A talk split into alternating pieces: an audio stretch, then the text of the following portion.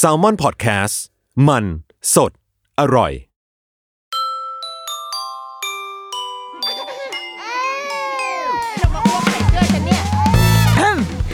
เดอะรุกี้มัมคุณแม่มือสมัครเลี้ยงกับนิดนก สวัสดีค่ะ เดอะรุกี้มัมคุณแม่มือสมัครเลี้ยงกับนิดนกค่ะ พบกันในวันจันทร์เช่นเคยนะคะ หลายคนอาจจะกำลังถ้าฟังเร็วก็คืออยู่บนรถเนาะกำลังไปทำงานกันอะไรอย่างนี้ ดังนั้นสัปดาห์เนี้ยเราก็อยากจะดึงเอาเรื่องที่ หวังว่าตอนที่มันออกอะประเด็นมันจะไม่ได้แบบเฉื่อยเขาเรียกอะไรวะ แบบเอาไปแล้วเนาะก็คงไม่หรอกมั้ง ก็คือเมื่อสัปดาห์ก่อน มันก็มีข่าวบันเทิงวันนี้ฉันจะมาในโหมดของข่าวบันเทิงบ้างนะคะ ก็เป็นข่าวที่เราว่าค่อนข้างดังเหมือนกันนะ เพราะว่าถ้าเทียบว่าในแบบในหน้า feed Facebook หรือว่าใน Twitter อย่างเงี้ยก็เป็นเทรนด์อยู่เนาะก็คือกรณีของคุณไม้แล้วก็คุณซาร่ากับลูกของเขาเนาะฉันจะไม่พูดชื่อลูกเขาละกันเป็นการปกป้องเด็กนะคะ ซึ่งทุกคนรู้ชื่ออยู่แล้วมีเคสประมาณว่า คุณไม้ก็เหมือนมีการยื่นหนังสือ เรียกร้องขอเป็นคุณพ่ออะไรประมาณนี้ไหมแต่ว่าสิ่งที่เราพิกอัพกันได้เนี่ยก็คือประเด็นที่ว่าคุณทั้งคุณไม้และคุณซาราเนี่ยก็ไปออกรายการ ต่างคนต่างก็พูดในมุมของตัวเองอะไรแบบเนี้ย ซึ่งคุณซาราเนี่ยตอนแรกก็บอกว่าเฮ้ยเนี่ย คุณไม้ให้ลูกออกออกจากโรงเรียน ซึ่งน้อง เดิมทีน้องเรียนอยู่ในโรงเรียนแบบอินเตอร์ที่ราคาค่อนข้างสูงเหมือนกันนะคะอ่าให้น้องออกจากโรงเรียนดูโรงเรียนใหม่ให้ ซึ่งราคามันมันค่าเทอมมันลดลงไปเยอะมากเลย รวมถึงการหาห้องห้องพักห้องเช่าคอนโดที่ราคามันค่อนข้างแบบ ถูกอะ่ะ เออสี่พันเดือนละสี่พันแปดอะไรเงี้ย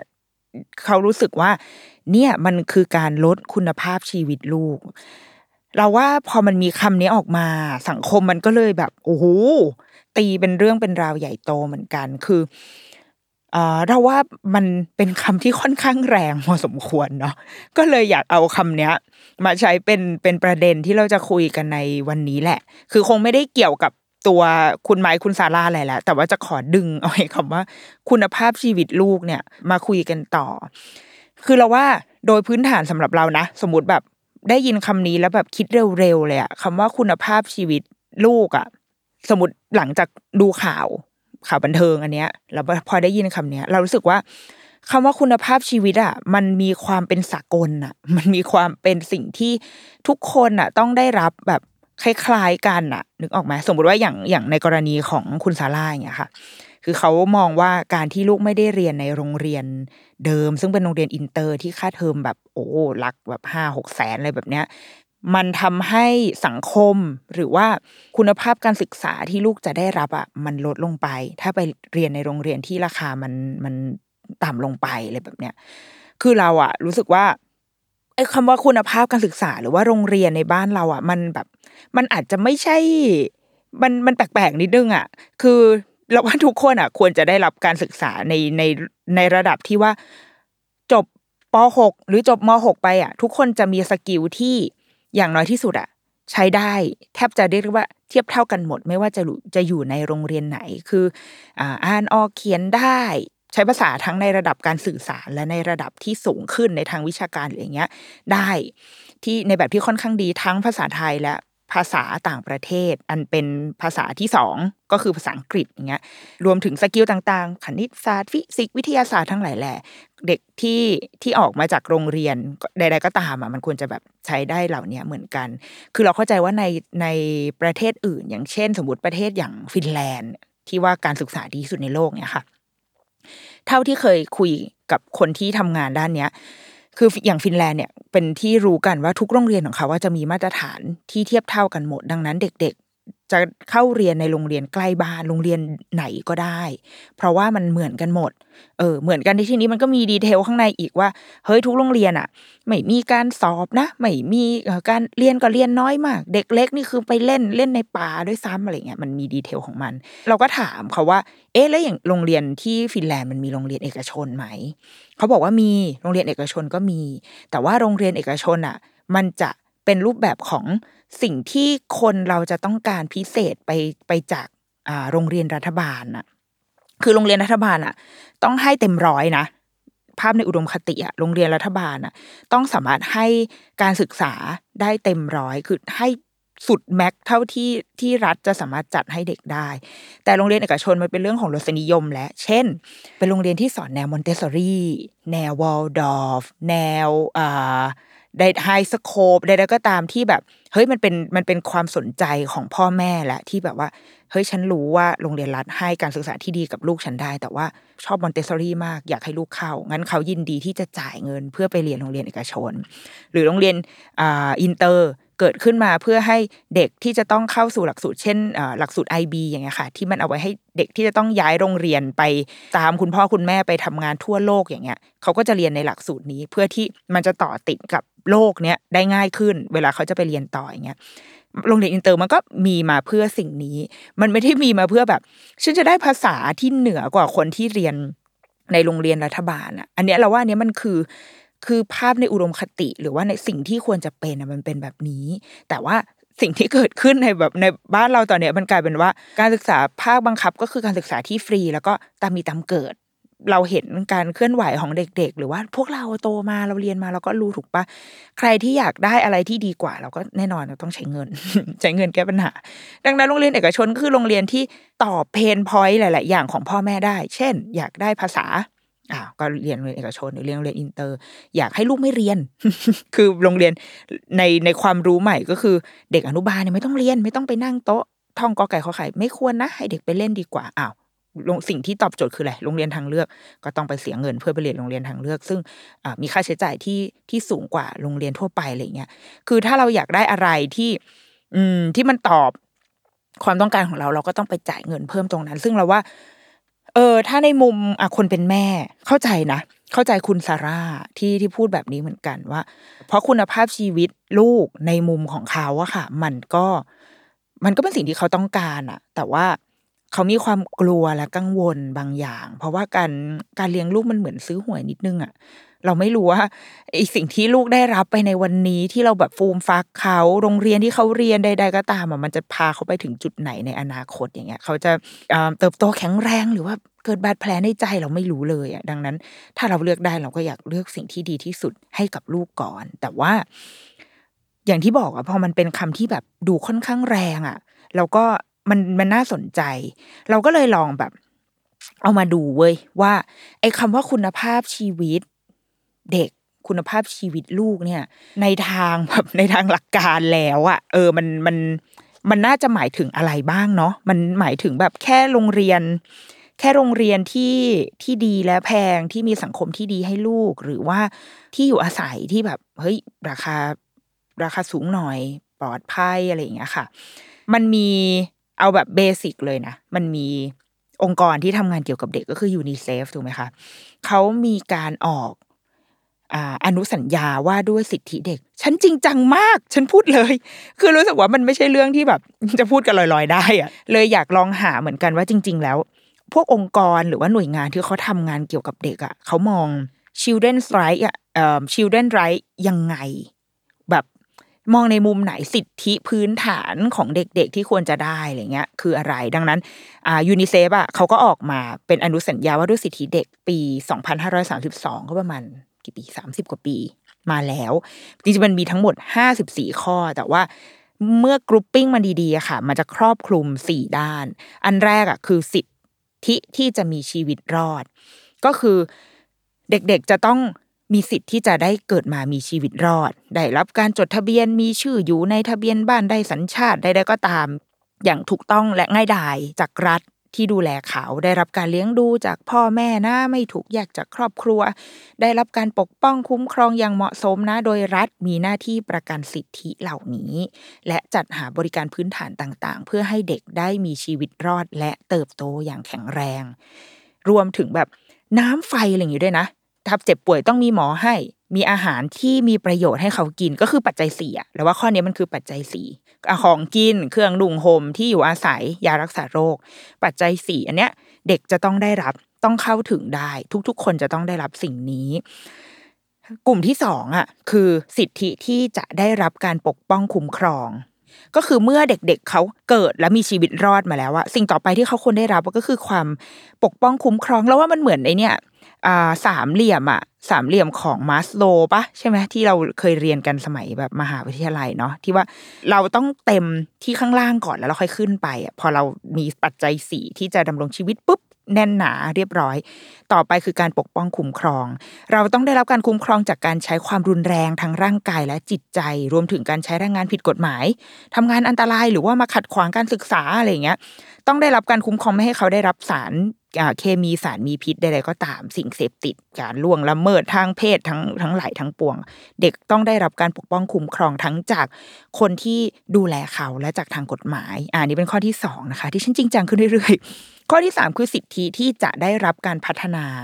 เพราะเขามองว่าเด็กก็คืออนาคตของสังคม ดังนั้นการศึกษาและการพัฒนาจึงเป็นเรื่องที่ต้องให้ความสำคัญ เด็กๆจะต้องได้รับการพัฒนาตั้งแต่ ปฐมวัย และได้รับการศึกษาอย่างมีคุณภาพ ได้รับข้อมูลข่าวสารจากสื่อที่หลากหลาย โดยมีพ่อแม่เป็นคนคอยชี้นำถ้าเป็นเด็กพิเศษ เด็กพิการก็ต้องได้รับการดูแลเหมือนกันตามสิ่งที่เขาขาดหรือว่าสิ่งที่เขาต้องได้รับการดูแลเป็นพิเศษอะเขาต้องได้รับการดูแลตรงนี้อย่างเหมาะสม รวมถึงเขาต้องมีส่วนร่วมในในชุมชนในการดูแลเพื่อให้เด็กๆมีอนาคตที่ดีด้วย นะคะแล้วก็ข้อสุดท้ายคือสิทธิที่จะมีส่วนร่วม เด็กๆเนี่ยคือสมาชิกในสังคม อาจจะตัวเล็ก แต่ก็มีสิทธิ์ที่จะมีส่วนร่วม เสียงของเขาต้องได้รับการได้ยินอะเออเราเรารับฟังเขาได้เราถามเขาได้ เขาจะต้องมีส่วนร่วมตัดสินใจในเรื่องที่จะมีผลกระทบโดยตรงกับตัวเขา เออ ดังนั้นเนี่ยคือสี่สิทธิพื้นฐาน ที่จริง ๆ มันมีมีดีเทลแบบย่อยกว่านี้นะคะ แต่ว่าเมื่อกรุ๊ปปิ้งแล้วมันคือสี่ด้าน ที่เด็กมีสิทธิพื้นฐานที่อะจะทำให้เขาเติบโตอยู่ในสังคมนี้ได้ อันนี้เป็นในแง่แบบในมุมมองของยูนิเซฟเนาะมันเป็นเรื่องของเราว่ามันเป็นเรื่องของสิทธิ อีกอันนึงเราไปอ่านมาแล้วเราว่าน่าสนใจดี อันนี้เป็นองค์กรด้านสิทธิเด็กของไอร์แลนด์ก็เป็นคนที่ทำงานเรื่องนี้แหละอ่า children right เนี่ยค่ะ เขาก็บอกว่ามันมีสี่หลักที่ เราต้องดูแลเด็กก็คือหนึ่งคือจะต้องไม่เขาใช้คำว่า non discrimination ก็คือแล้วว่ามันคือการการเคารพในความแตกต่างทั้งหมดที่เรามี ว่าไม่ว่าจะเป็นเด็กเพศอะไรเพศหญิงเพศชาย LGBT เด็กที่สีผิวแบบไหน สัญชาติเชื้อชาติ ภาษา ศาสนาใดๆก็ตามจะต้องไม่มี นี่คือสิ่งที่เราต้องเคารพ เป็นสิ่งที่เด็กควรจะได้รับการการเคารพและปกป้องตรงนี้ แล้วก็ข้อที่สองคือ ไม่ว่าจะเป็นการตัดสินใจเรื่องอะไรก็ตาม เราจะต้องคำนึงถึงผลประโยชน์สูงสุดของเด็ก เรื่องของเด็กจะต้องเป็น primary consideration เขาใช้คำนี้เลยนะ คือใช้แบบใช้ตัวหนาด้วยเน้นว่าเป็น primary consideration ยกตัวอย่างง่าย ๆ คือ สมมุติว่าปีนี้รัฐบาลจะต้องตัดงบประมาณ จะตัดอะไรก็ได้ จะซื้อเรือดำอะไรเรือดำเครื่องบินเหาะรถไฟเหาะอะไรไม่รู้จะอะไรก็ตามแต่ ตัดอะไรก็ได้แต่ห้ามตัดงบประมาณใดๆก็ตามที่เกี่ยวกับเด็ก เนี่ยคือแบบ คือหลักที่แบบว่ายืนเอาไว้เลยว่าแบบเด็กคือ primary consideration เราต้องเราไม่สามารถที่จะแบบไม่ลงทุนกับอนาคตของของเราได้อะไรเงี้ยอะอันนี้คือข้อที่สองข้อที่สามคือ เด็กจะต้องมีสิทธิ์ที่จะมีชีวิตรอดและได้รับการพัฒนา อันนี้คล้าย ๆ กับของยูนิเซฟแล้วก็ข้อสุดท้ายคือเสียงของเขาจะต้องได้รับการรับฟังก็คล้ายๆของยูนิเซฟเหมือนกัน อันนี้เราชอบเราชอบข้อสองของเขามากเลยเว้ยที่เขาบอกว่าเด็กคือ primary consideration ดังนั้นมันเหมือนเป็นศูนย์กลางของทุกเรื่องอะไม่ว่าเราจะกำลังตัดสินเรื่องอะไรที่ยาก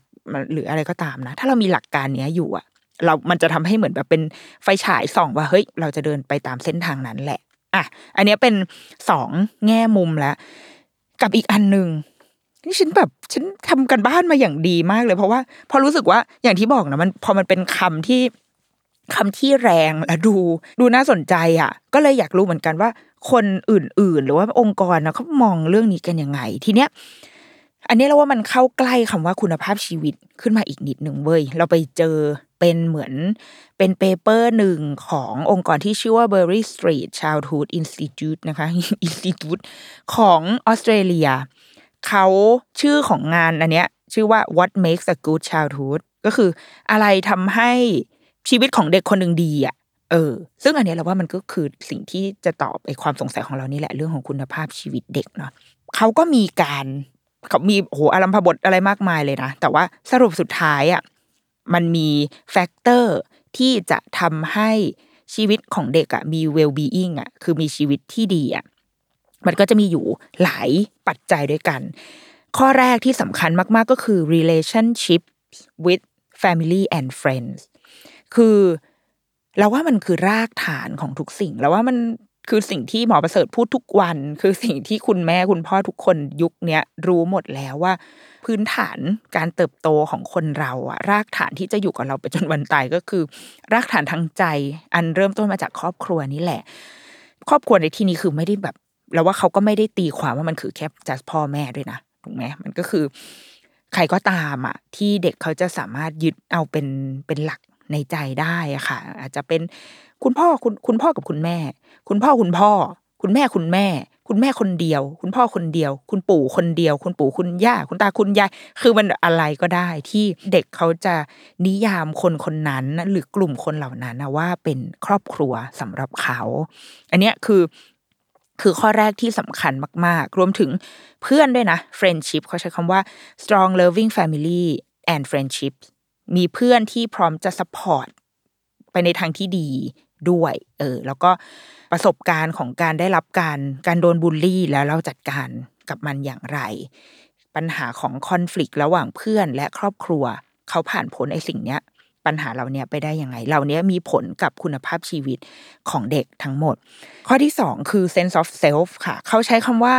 sense of self เพราะว่าเขาน่าจะหมายความถึงแบบความรู้สึกว่าเด็กมองเห็นตัวตนของตัวเองอะ เออเขารู้สึกว่าเขารู้สึกดีกับตัวเอง ว่าฉันทำอะไรได้บ้าง ฉันมีประโยชน์อะไรกับโลกใบนี้บ้าง เขาได้เป็นในสิ่งที่เขาอยากเป็น ได้ใช้เวลาไปกับสิ่งที่เขาอยากทำแล้วก็รู้สึกรู้สึกบีลองกับที่ที่เขาอยู่ แบบที่ที่เขาอยู่ทุกคนมองเห็นเขาอะไรแบบเนี้ยเออ แล้วก็ความรู้สึกประสบความสำเร็จอะไรบางอย่าง เหล่านี้มีผลกับเซลฟ์ทั้งหมดเลย มีผลกับตัวตนของเด็ก ข้อที่สามคือ good physical environment ค่ะ ก็คืออืมเหมือนกับอยู่ในสภาพแวดล้อมที่ดีอะเออ บ้านจะต้องเป็นที่ปลอดภัยสำหรับเด็ก ปลอดภัยในที่นี้คือแบบ คือทั้งไฟไม่ดูด ไม่ใช่แบบน้ำไม่ท่วม ไฟไม่ดูด ไม่ใช่แบบว่า เดินไปแล้วก็พร้อมจะบ่มหัวชนโต๊ะตลอดเวลา และอีกทางนึงก็คือบ้านจะต้องปลอดภัยในมุมแบบ จะต้องไม่มีใครแบบทำร้ายเขาอะแบบว่ากลับมาแล้วแบบแม่งจะต้องมีลุงคนเนี้ย เข้ามาแบบ ทำร้ายจะต้องโดนลุงคนนี้แบบตีหรือว่าบางคนโดนล่วงละเมิดทางเพศอะไรเงี้ยบ้านจะต้องเป็นที่ปลอดภัยทั้งในทั้งในเชิงฟิสิกอลจริง ๆ กับทั้งในเชิงเนี้ยในเชิงแบบการโดนทำลายจากคนที่อยู่ในบ้านนะคะเออบ้านจะต้อง safety and security แล้วก็เหนือไปจากความปลอดภัยนั้นก็คือบ้านจะต้องสนุกด้วยนะ เป็นที่ที่อยากจะกลับบ้านอะ เออ แล้วว่าเอาง่ายๆคือเป็นที่ที่แบบอยากจะกลับบ้าน อืม แล้วก็ ข้อถัดไปคือ independence คือเขามองว่าเด็กจะรู้สึกว่าตัวเองมีคุณภาพชีวิตที่ดีอะค่ะ คือเขาสามารถที่จะมีส่วนในการ make choice ใน everyday situations and have some control over their own lives ก็คือเขาสามารถเลือกเลือกในสิ่งที่เขาที่เขาอยากได้อยากมีอยากเป็นอยากทำ ที่มันเกี่ยวกับตัวเขาได้ วันนี้อยากกินอะไร เขาสามารถออกเสียงส่งเสียงออกไปแล้วแล้วผู้ใหญ่ให้ในสิ่งที่เขาอยากได้ อยากไปเที่ยวที่ไหน ผู้ใหญ่รับเอาสิ่งนี้มา อยากแต่งตัวแบบไหน อยากได้อะไร อยากทำอะไร อยากอยู่กับใครอะไรอย่างเงี้ย อันเนี้ยคือ independence คือเขามีเขาสามารถมีส่วนร่วมกับการได้ออกเสียงได้ make decision เล็ก ๆ น้อย ๆ หรือจะใหญ่ก็ได้ แต่ว่าเมื่อไหร่ที่เขามีเขาจะรู้สึกว่าเนี่ยเขามีคุณภาพชีวิตที่ดี อีกข้อหนึ่งคือความสุข คือเขาจะต้องรู้สึกมีความสุขสนุก กับการได้อยู่ในที่ใด ๆ ก็ตามในชีวิตเขาที่เขาได้ไปอยู่เออเดี๋ยวก่อนที่เราจะยังไม่จบนะไอ้factor ที่จะทำให้เด็กคนหนึ่งอะรู้สึกว่าตัวเองมีคุณภาพชีวิตที่ดีอะยังไม่จบนะ เดี๋ยวเรามาคุยกันต่อค่ะเพราะเทรนด์ไม่ใช่เรื่องของกระแส แต่เป็นทิศทางแห่งอนาคตที่ทุกคนต้องเรียนรู้ เปลี่ยนแปลง และปรับตัวเอง เพื่อให้เอื้อต่อการทำธุรกิจของคุณ The Future Sight รายการอัปเดตเทรนด์ใหม่ รู้ทันสัญญาณอันตราย พร้อมเล่ากรณีศึกษาสนุกๆที่จะช่วยให้ทุกท่านทันต่อทุกเทรนด์แบบไม่ตกยุคกับผม ดรไก่ผู้ช่วยศาสตราจารย์ ดรกุลเชษมงคล ฟังเทรนด์พร้อมกันทุกวันพฤหัสบดี ผ่าน s ซ l m o n Podcast ในทุกช่องทางครับ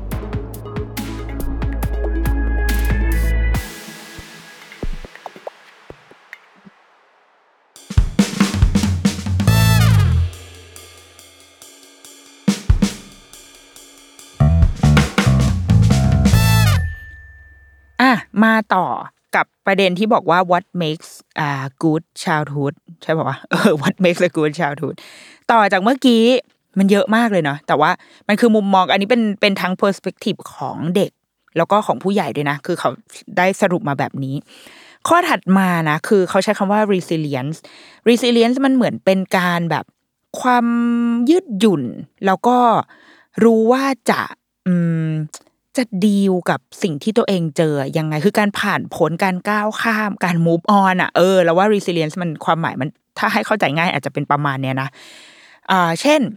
เขาเขาเจอความผิดหวังได้ เจอความเศร้าได้ เจอความโกรธได้แต่ว่ามันเพราะมันเป็นเรื่องปกติในชีวิตถูกไหมแต่ว่าเด็กที่รู้สึกว่าตัวเองมีชีวิตที่ดีอะคือเด็กที่สามารถ ก้าวข้าม move on จากไอสิ่งเหล่านั้นไป เพื่อที่จะไปใช้ชีวิตต่อได้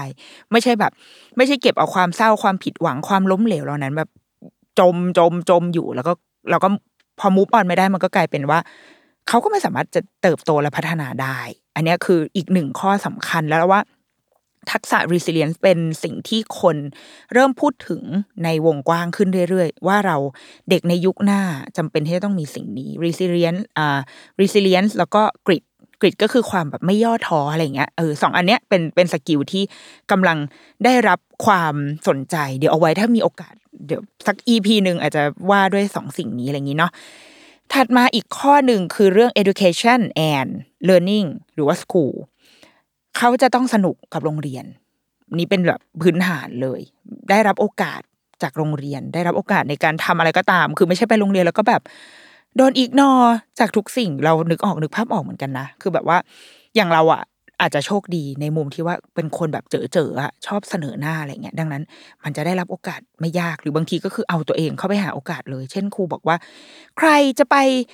ดูงานตอนนั้นมีช่วงหนึ่งคุณครูชวนไปดูงานที่โรงเรียนสวนกุหลาบเงี้ย ก็ยกมือคนแรกเลย เพราะว่าอะไรเป็นโรงเรียนชายล้วนอยากไป อยากเจอผู้ชายก็เลยยกมือนั่นแหละ คือเป็นเป็นผู้ยกมือเพื่อหาโอกาสตรงนี้ แต่ว่า เราว่ามันมีหลายคนที่รู้สึกว่าโรงเรียนไม่ใช่ที่ที่เขามีโอกาสที่จะมีสิทธิ์มีเสียง มีโอกาสที่จะได้แสดงความเป็นตัวของตัวเขาเองอะไรเงี้ยคือมันไม่ใช่ว่า ต้องได้เป็นตัวแทนไปแข่งอะไรขนาดนั้นนะแต่แค่โอกาสที่จะแบบ ที่จะพูดในสิ่งที่เขาคิดโอกาสที่จะยกมือแสดงความคิดเห็นในห้องเรียนบางทีมันอาจจะยังไม่มีด้วยซ้ำการโดนบูลลี่ก็เป็นอีกหนึ่งสิ่งที่มีผลกับคุณภาพชีวิตของเด็กเหมือนกัน หรือว่าการที่เด็กจะต้องออกจากระบบโรงเรียนไป การบ้านมีผลมาก ๆนะคะ ถัดมาคือ participation และ community เขาจะเด็กๆจะต้องได้มี ส่วนร่วมมีปฏิสัมพันธ์กับผู้คนกับสังคมกับชุมชนที่เขาอยู่ แล้วก็และจริงๆแล้วเด็ก ๆ ก็อาจจะอยากมีส่วนร่วมนั้นด้วยซ้ำอะเราว่าความเป็นสัญชาติสัญชาตญาณความเป็นสัตว์สังคมของมนุษย์เนาะเราลองนึกภาพแบบหมู่บ้านอะหมู่บ้านจัดสรรเรานี่แหละ เวลาปีใหม่อย่างเงี้ย ปีใหม่สงกรานอะแล้วหมู่บ้านมันจะชอบจัดงานใช่ปะคนที่สนุกที่สุดคือใคร คือเด็ก เพราะว่าเหมือนเขาได้เจอขนาดเอาแค่ลูกเราเลยนะแบบ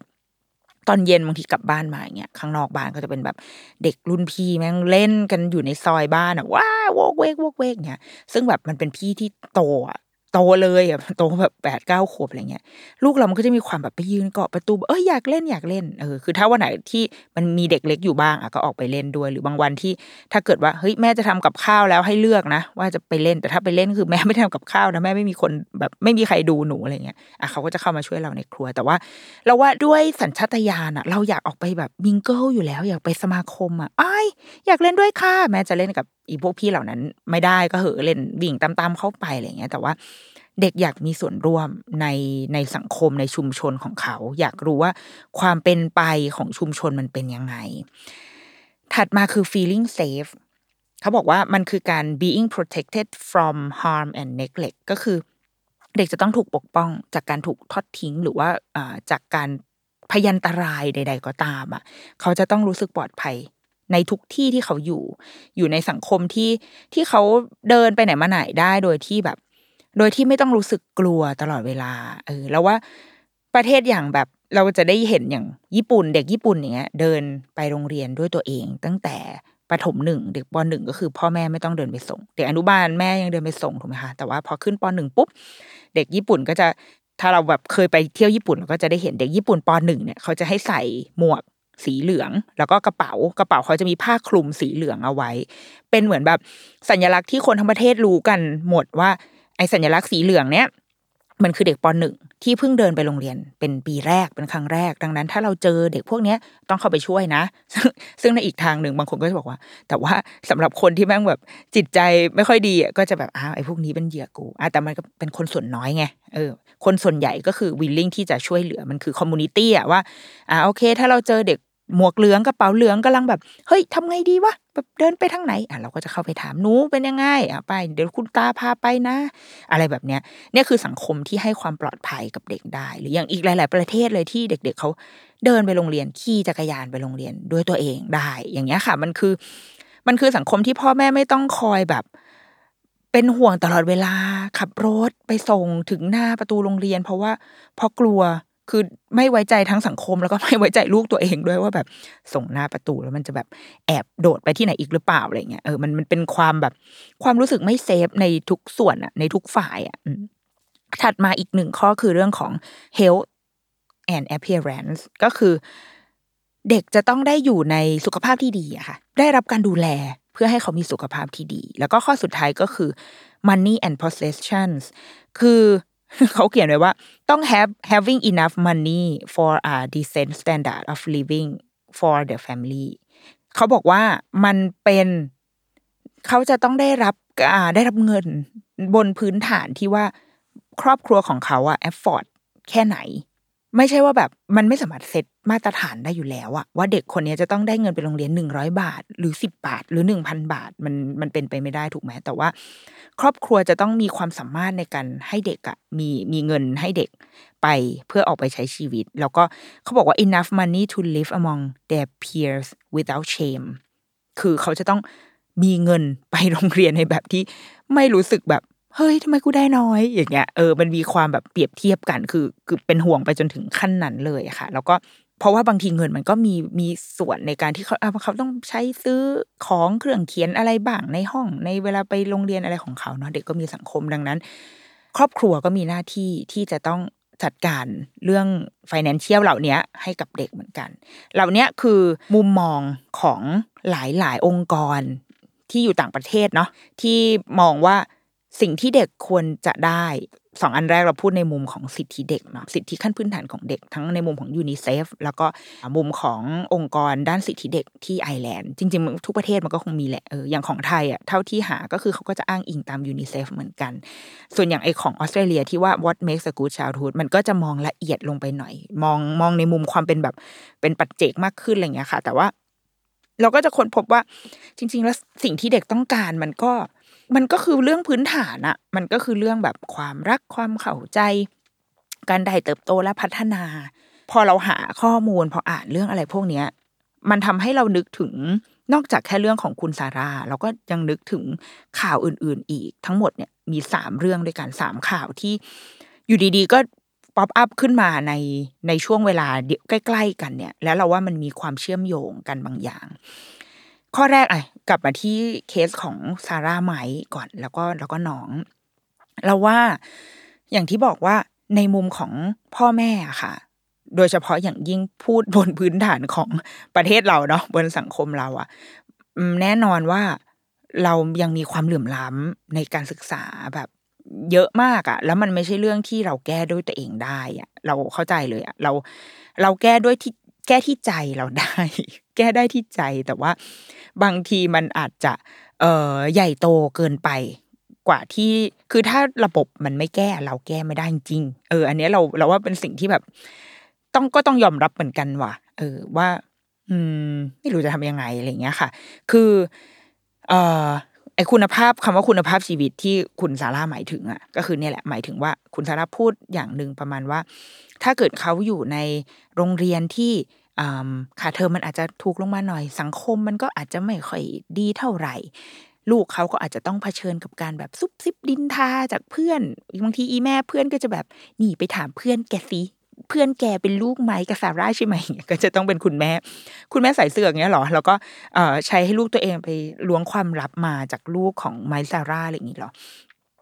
เขามองแบบนั้นเขามองว่าสังคมพอแบบพอราคามันจ่ายถูกจ่ายน้อยหน่อย สังคมมันก็อาจจะไม่ค่อยดี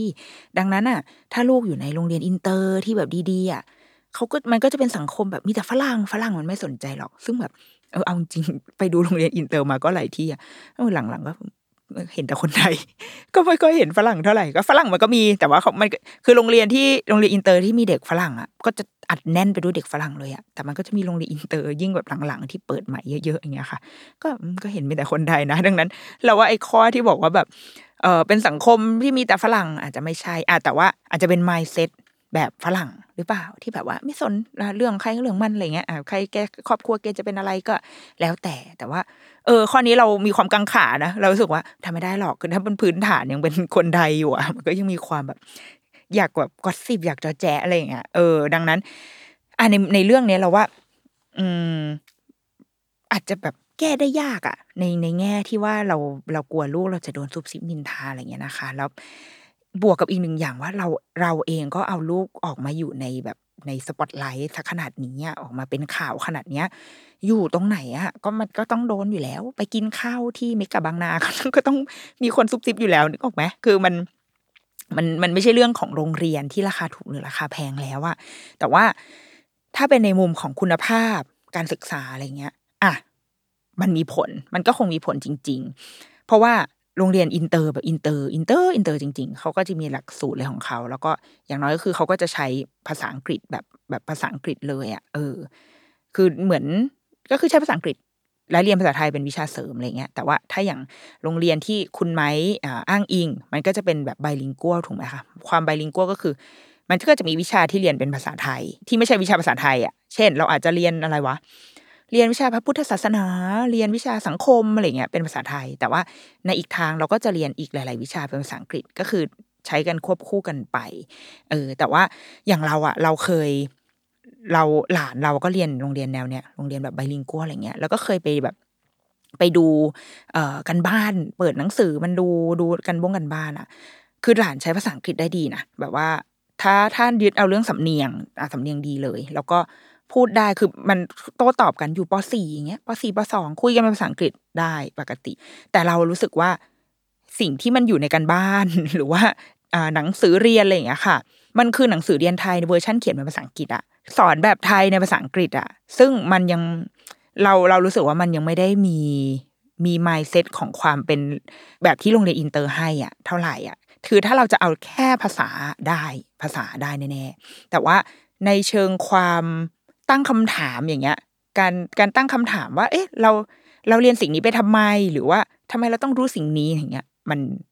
มันไม่ได้ต่างจากที่เราเรียนมา เออ นึกออกไหมคือวิธีการ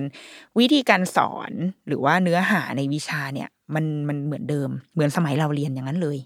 เหมือนเลย แค่เปลี่ยนว่าสอนกันเป็นภาษาอังกฤษเท่านั้นเอง ซึ่งสำหรับเราอะเราว่าอยู่ที่พ่อแม่และว่าจะชั่งน้ำหนักไปทางไหน คือถ้ารู้สึกว่า เอาแต่ภาษา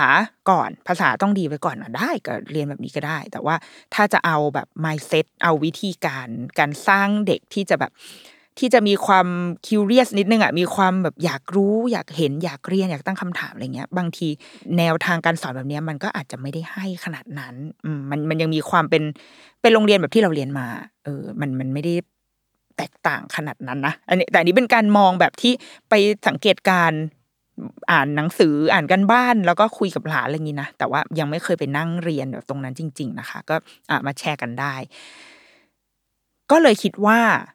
สำหรับแม่สำหรับคนเป็นแม่ที่ลูกเคยได้ในสิ่งที่ดีที่สุดมาตลอด หรืออย่างเช่น ที่เขาบอกว่า ห้องพักใช่ไหมเขาไม่มีบ้านอยู่ในกรุงเทพ แล้วก็อ่าคุณไมค์ก็เลยเสนอว่า เฮ้ยงั้นเราแบบอ่าเช่าห้องพักไหม เป็นเสนอคุณไหมเขาก็ให้สัมภาษณ์ว่าเขาอะก็เสนอไปเยอะมากมีหลายเรทราคาเลยตั้งแต่ไม่ใช่ว่าให้แค่สี่พันนะแต่หลักหมื่นก็มีอะไรเงี้ย แต่เขาดูแล้วว่ามันอยู่ได้ มันก็จะย้อนกลับมาที่สิ่งที่เด็กควรจะได้ที่เราเล่าไปเมื่อกี้ว่ามันก็คือเรื่องของความปลอดภัยอะ sense of เอ่อ safety อะของว่าเราประเทศเราบ้านเราอะให้เด็กได้มากขนาดไหน บางทีความกังวลของแม่มันคือแบบ เฮ้ยห้องราคาสี่พันมันอยู่ในย่านไหน มันแบบเดินเข้าซอย ซอยเป็นยังไงซอยเปลี่ยวแถวนั้นมีแบบ มีชุมชนเป็นยังไงหรือไม่มีเลยมีแต่ทุ่งหญ้ารกร้างคือมันนึกออกไหมคือมันยังมีความแบบกังวลในสภาพแวดล้อมเหล่านั้นอยู่อะเราว่าไอ้ตัวตึกคอนโดอะมันอยู่ได้อยู่แล้ว ถูกปะมันแบบสมัยนี้คอนโดมีฟิตเนสสระว่ายน้ำมีสนามเด็กเล่นทุกที่ แต่ว่า ไอ้รายล้อมอะการเดินทาง การ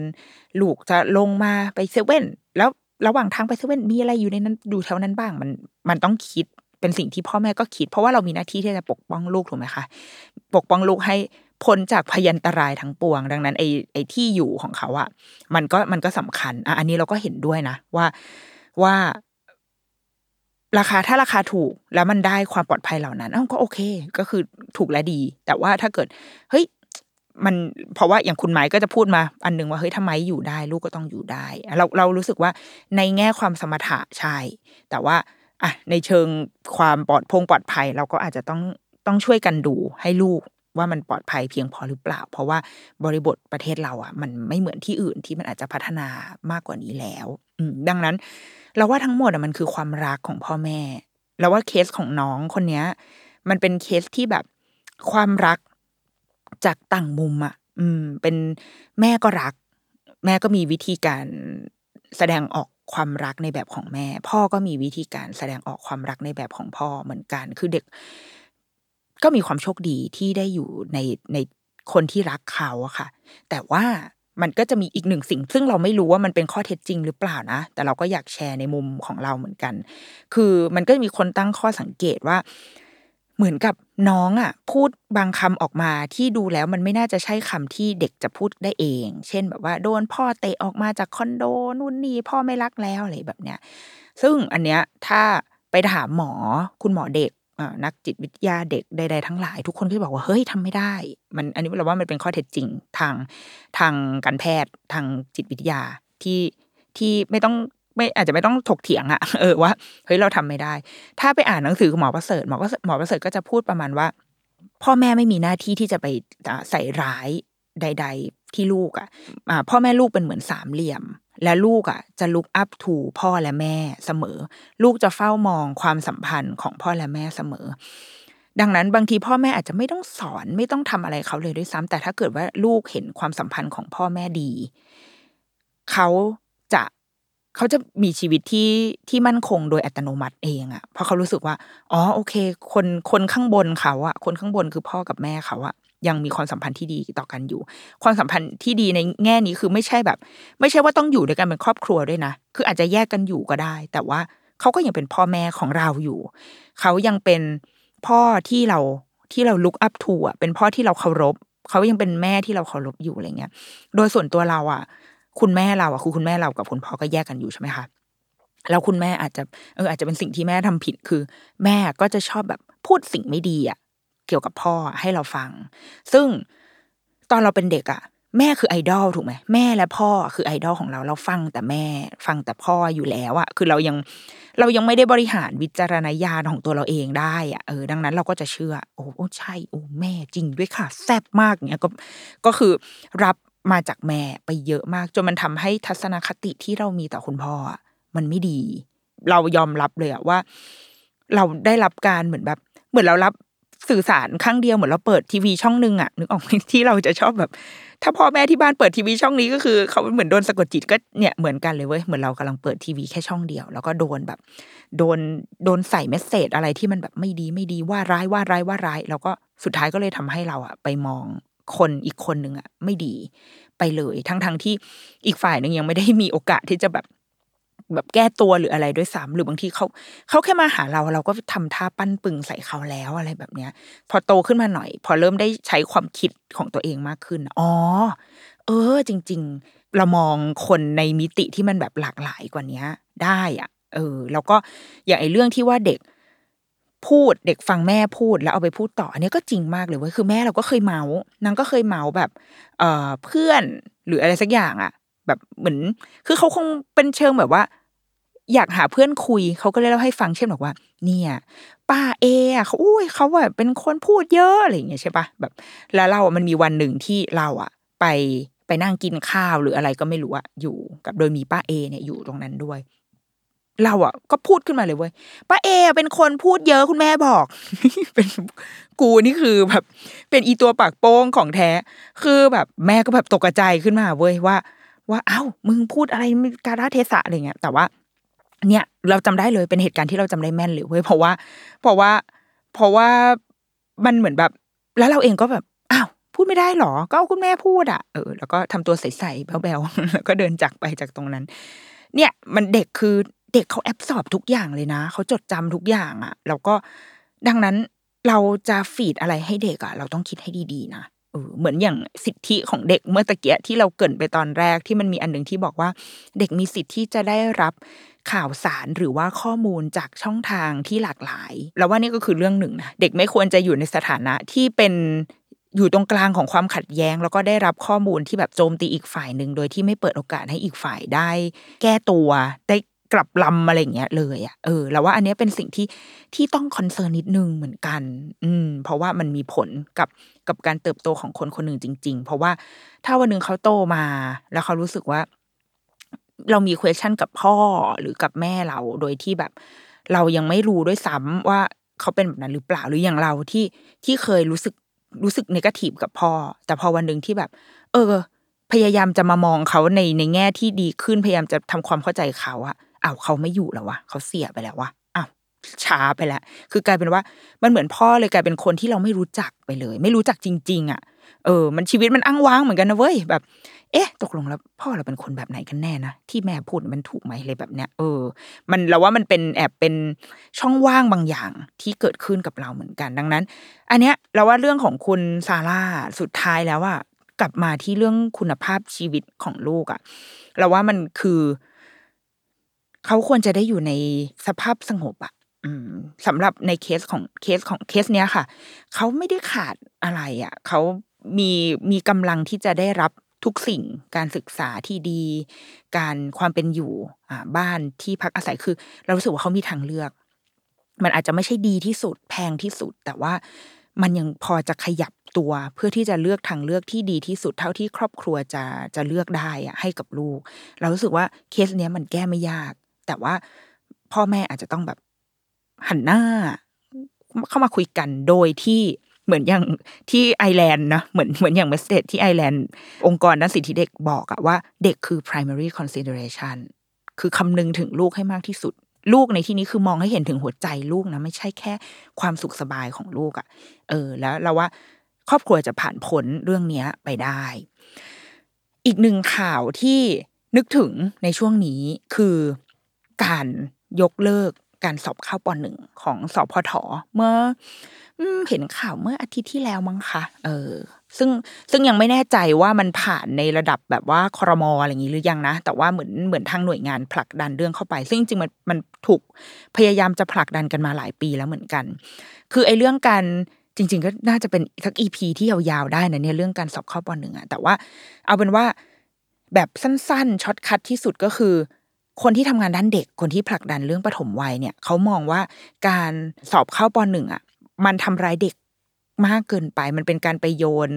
ภาระใดๆก็ตามลงไปที่เด็กอนุบาล ซึ่งเป็นวัยที่ควรจะเติบโตอย่างอิสระเสรีได้เล่น เป็นอิสระโตเป็นเด็กอะโตอย่างเป็นเด็กเต็มที่ แต่ตอนเนี้ย พอมันมีเป้าหมายว่าเฮ้ยจะต้องสอบเข้าปหนึ่งที่โรงเรียนที่พ่อแม่อยากให้เข้าปุ๊บมันก็จะเป็นการนับถอยหลังทันทีว่าต้องเริ่มตั้งแต่เมื่อไหร่เริ่มตั้งแต่กี่ขวบสองขวบสามขวบ จองโรงเรียนจองโรงเรียนติว ต้องส่งเข้าไปติวนู่นนี่ทุกตักทุกตักเพื่อที่จะไปที่เป้าหมายคือการสอบเข้าปหนึ่งให้ได้ มันเลยทำให้ภาพของเด็กที่ควรจะเป็น เช่น การได้เล่นอ่าได้เล่นวิ่งเล่นอิสระวิ่งเล่นข้างนอก ปีนไปต้นไม้วาดรูประบายสีอย่างอิสระ มันกลายเป็นว่าเริ่มต้องแบบอ่าเรียนอ่านให้ออกก่อน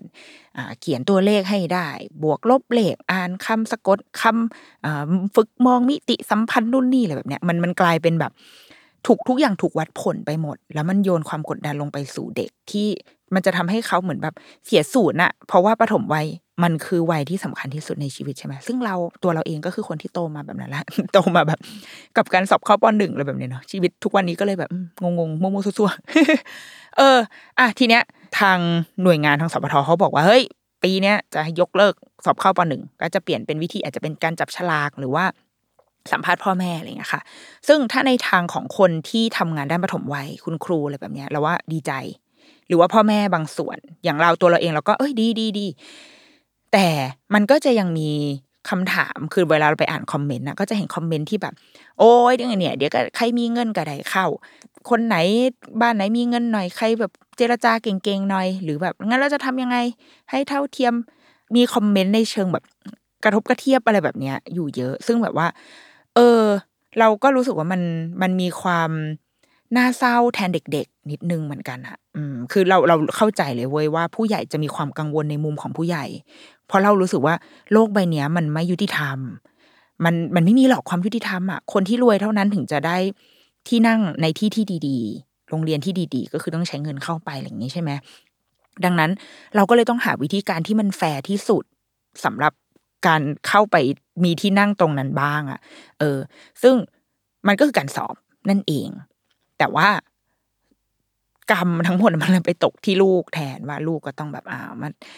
หนังสือเรียนนู่นนี่อะไรอย่างเงี้ยค่ะ คือในความแฟร์ของผู้ใหญ่อะมันอาจจะไม่แฟร์สำหรับเด็กอะไรแบบเนี้ย ซึ่ง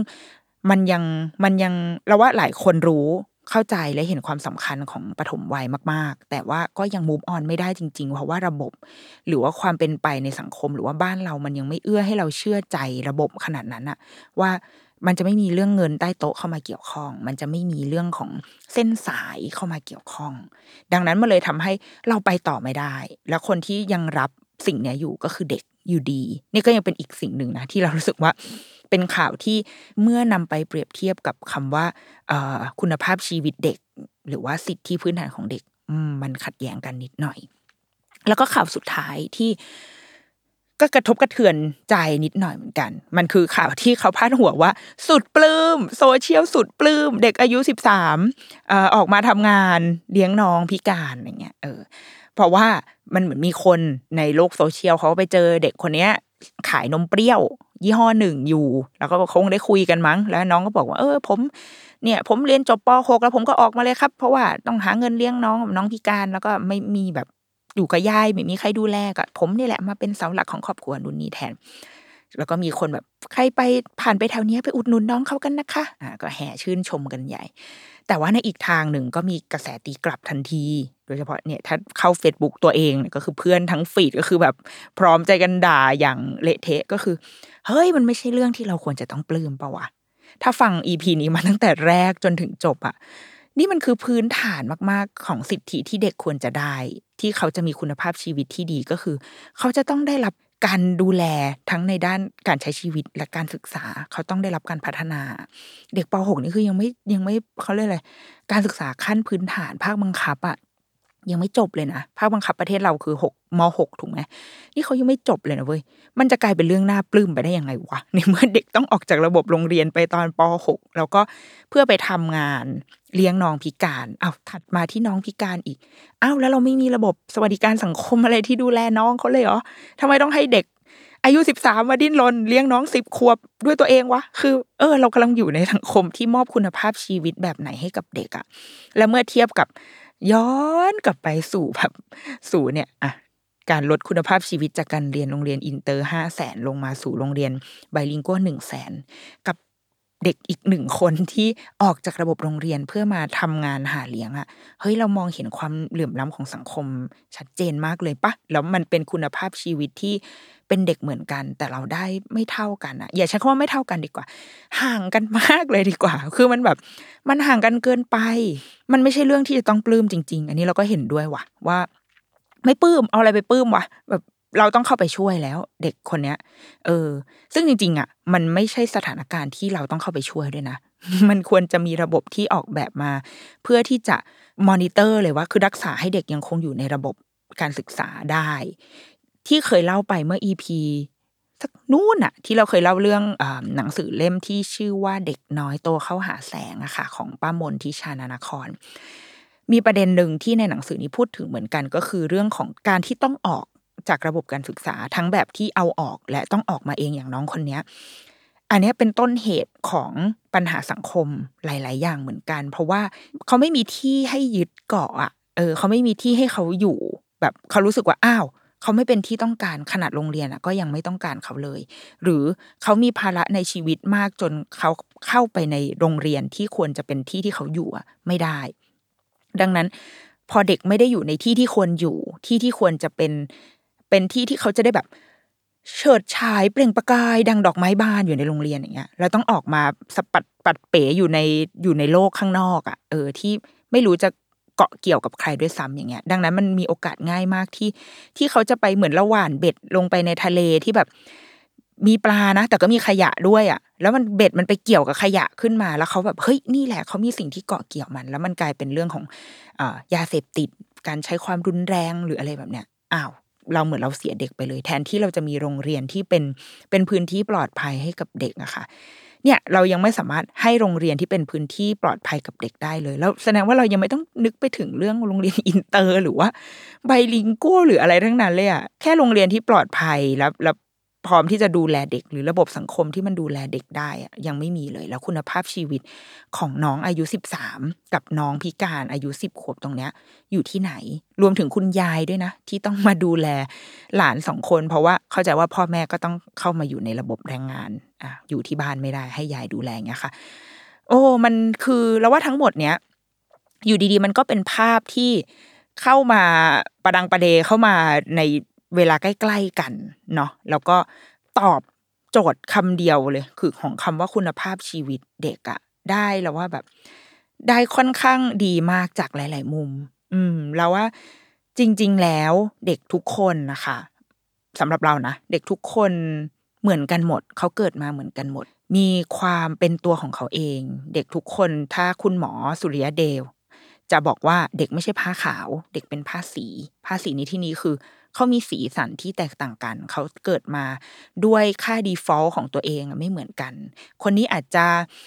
ถนัดการฟังการพูด คนนี้ถนัดการออกแรงใช้กำลังคนนี้อาจจะเป็นคนที่วิ่งได้ไว คนนี้วิ่งได้ช้า คนนี้ตัวอ้วนยีนกำหนดมาให้เขาอ้วน คนนี้ยีนกำหนดมาให้เขาผอมอะไรเงี้ย คือเราเกิดมาในสีสันที่แตกต่างกัน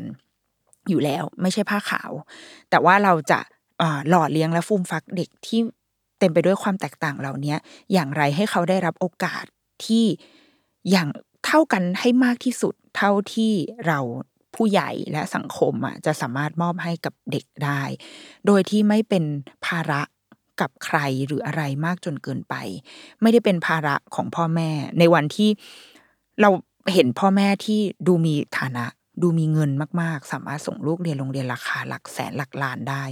แต่วันหนึ่งที่เขาไม่มีก็คือไม่มี ชีวิตมันไม่แน่นอนถึงขั้นนี้ แล้ววันที่เขาไม่มีเขาจะจัดการกับความผิดหวังกับกับปัญหาชีวิตตรงเนี้ยยังไง หรือว่าเราจะดูแลดูแลเด็กที่